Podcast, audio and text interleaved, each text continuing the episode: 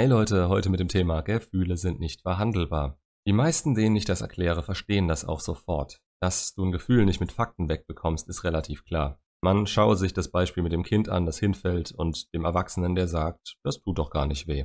Aber das alles geht ja noch ein wenig weiter. Zum Beispiel den Druck, den man in einer gewissen Situation macht, in der man gegen die Gefühle anderer verbal versucht anzugehen. Das kann manche Gefühle noch verstärken und uns ist das in dem Moment obwohl wir den Fakt als solchen kennen und es doch tief in uns wissen, nicht bewusst. Wir können es nicht anwenden, wenn wir nicht bemerken, dass es jetzt gerade der springende Punkt ist. Wir können nicht darauf eingehen, wenn wir die Situation als solche falsch einschätzen. Irgendwann danach schlagen wir uns vor den Kopf und denken uns, verdammt, stimmt, das hat sie also dabei gefühlt oder gedacht. Aber dann ist es meistens zu spät. Und dafür will ich mit dem Video so ein bisschen mehr Verständnis schaffen. Denn wenn ihr in Zukunft in entsprechenden Situationen seid, dann denkt ihr vielleicht auch unter Druck eine Ebene tiefer und nicht nur daran, dass jetzt unbedingt die Lösung her muss, sondern auch, ob gerade Logik oder euer Handeln das Werkzeug ist, das mehr Einfluss hat. Also von vorn.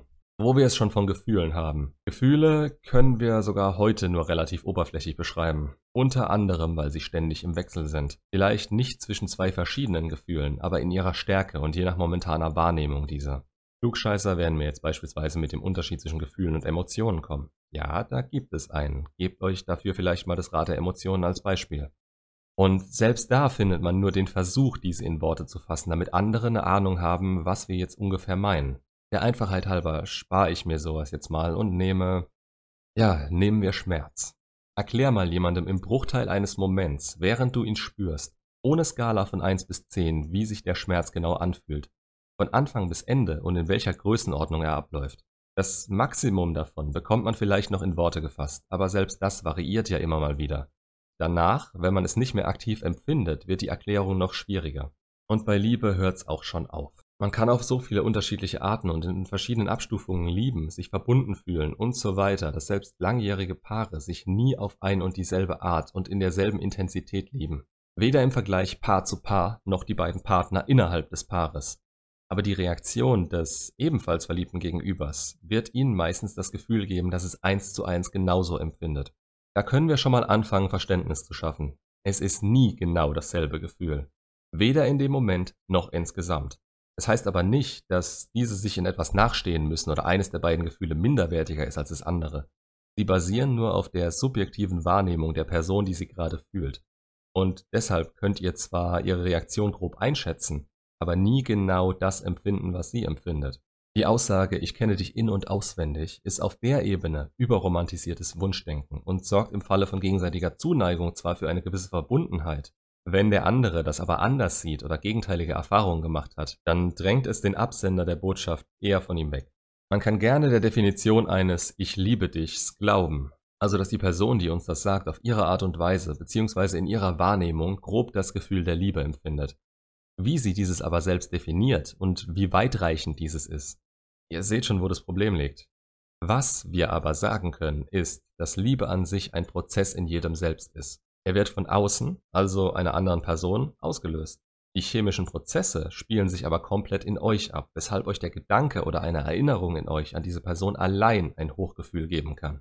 Drehen wir das um und ihr wurdet verlassen, könnt ihr euch auf unangenehmste Weise ein Bild davon machen, dass für euer Empfinden niemand anderes aktiv Einfluss nehmen muss.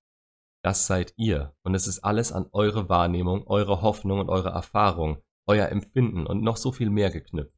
Aber das ist genau der Punkt. Es kommt auf euch an und wie ihr eure Realität seht und empfindet. Die wird für jemand anderen teilweise ganz anders erlebt und wahrgenommen.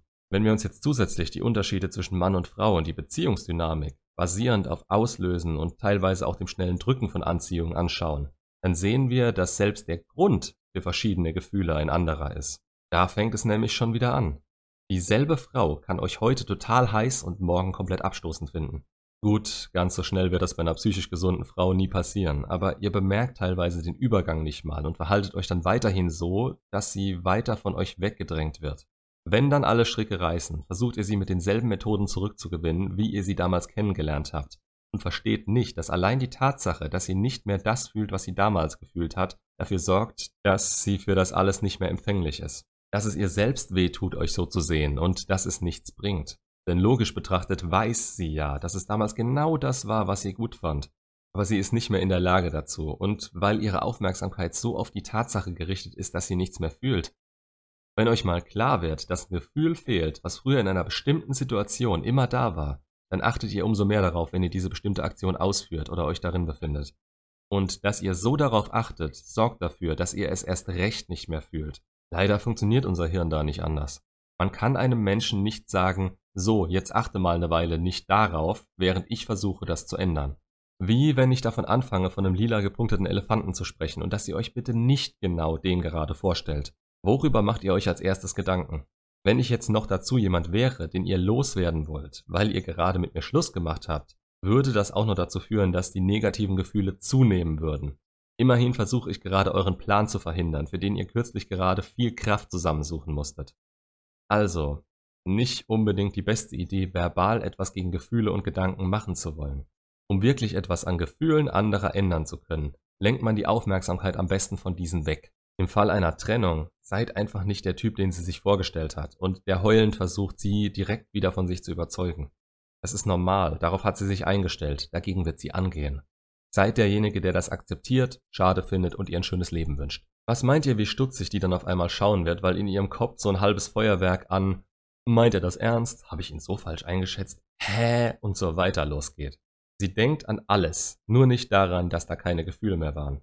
Und wieder Gefühle auslösen könnt ihr sowieso erst im Nachhinein, indem sie wieder positiv von euch denkt und eure Taten sie davon überzeugen, dass ihre Wahrnehmung und auch hinrationalisierte Realität so nicht den Tatsachen entsprochen haben.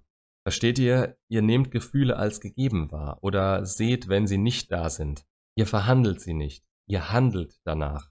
Dafür müsst ihr euer Gegenüber natürlich so gut es geht einschätzen können, aber auch immer wissen, dass ihr falsch liegen könntet. Menschenkenntnis und Empathie sind hier die Stichwörter. Und wie so einige wichtige Eigenschaften entwickelt ihr die mit der Zeit. Hattet ihr nie großartig was mit Menschen zu tun und hockt nur zockend in eurem Keller, ja, dann wird es schwierig, so kann man das nicht lernen. Aber das alleine wird auch nicht reichen, wenn ihr jetzt denkt, ihr könnt Erfahrung sammeln, indem ihr tausend neue Menschen kennenlernt. Ihr sucht hier nicht den Durchschnitt und oberflächliche Beziehungen reichen dafür nicht. Genau das, was ihr mit eurer letzten Beziehung oder Trennung mitgemacht habt, das hat euch einen Schritt näher an das Verständnis rangebracht, das ihr entwickeln müsst, um irgendwann nicht mehr so katastrophal daneben zu liegen und zu handeln wie ein Kind, wenn jemand euch sogar noch ehrlicherweise sagt, dass die Gefühle weg sind. Das könnt ihr entweder in euch adaptieren und ab jetzt für euch im Alltag nutzen, oder ihr sucht die Schuld in Taten oder Kleinscheiß aus irgendwelchen Phrasen, die sie euch mal gesagt haben. Steigert euch da rein und findet am Ende alles, was sie gemacht hat, scheiße. Das Problem dabei, ihr lernt nichts daraus. Ihr redet es euch ein und sucht euch nächstes Mal eine Frau, die in gewissen Eigenschaften das Gegenteil der Ex verkörpert oder die bestimmte Verhaltensweisen nicht an den Tag legt. Am Ende des Tages ist sie aber immer noch eine Frau. Und ihr habt in der letzten Beziehung, als ihr die Chance dazu hattet, nicht gelernt, Gefühle zu deuten und richtig mit diesen umzugehen. Wieso sollte das denn hier anders sein? Erwartet ihr eine göttliche Eingebung im richtigen Moment?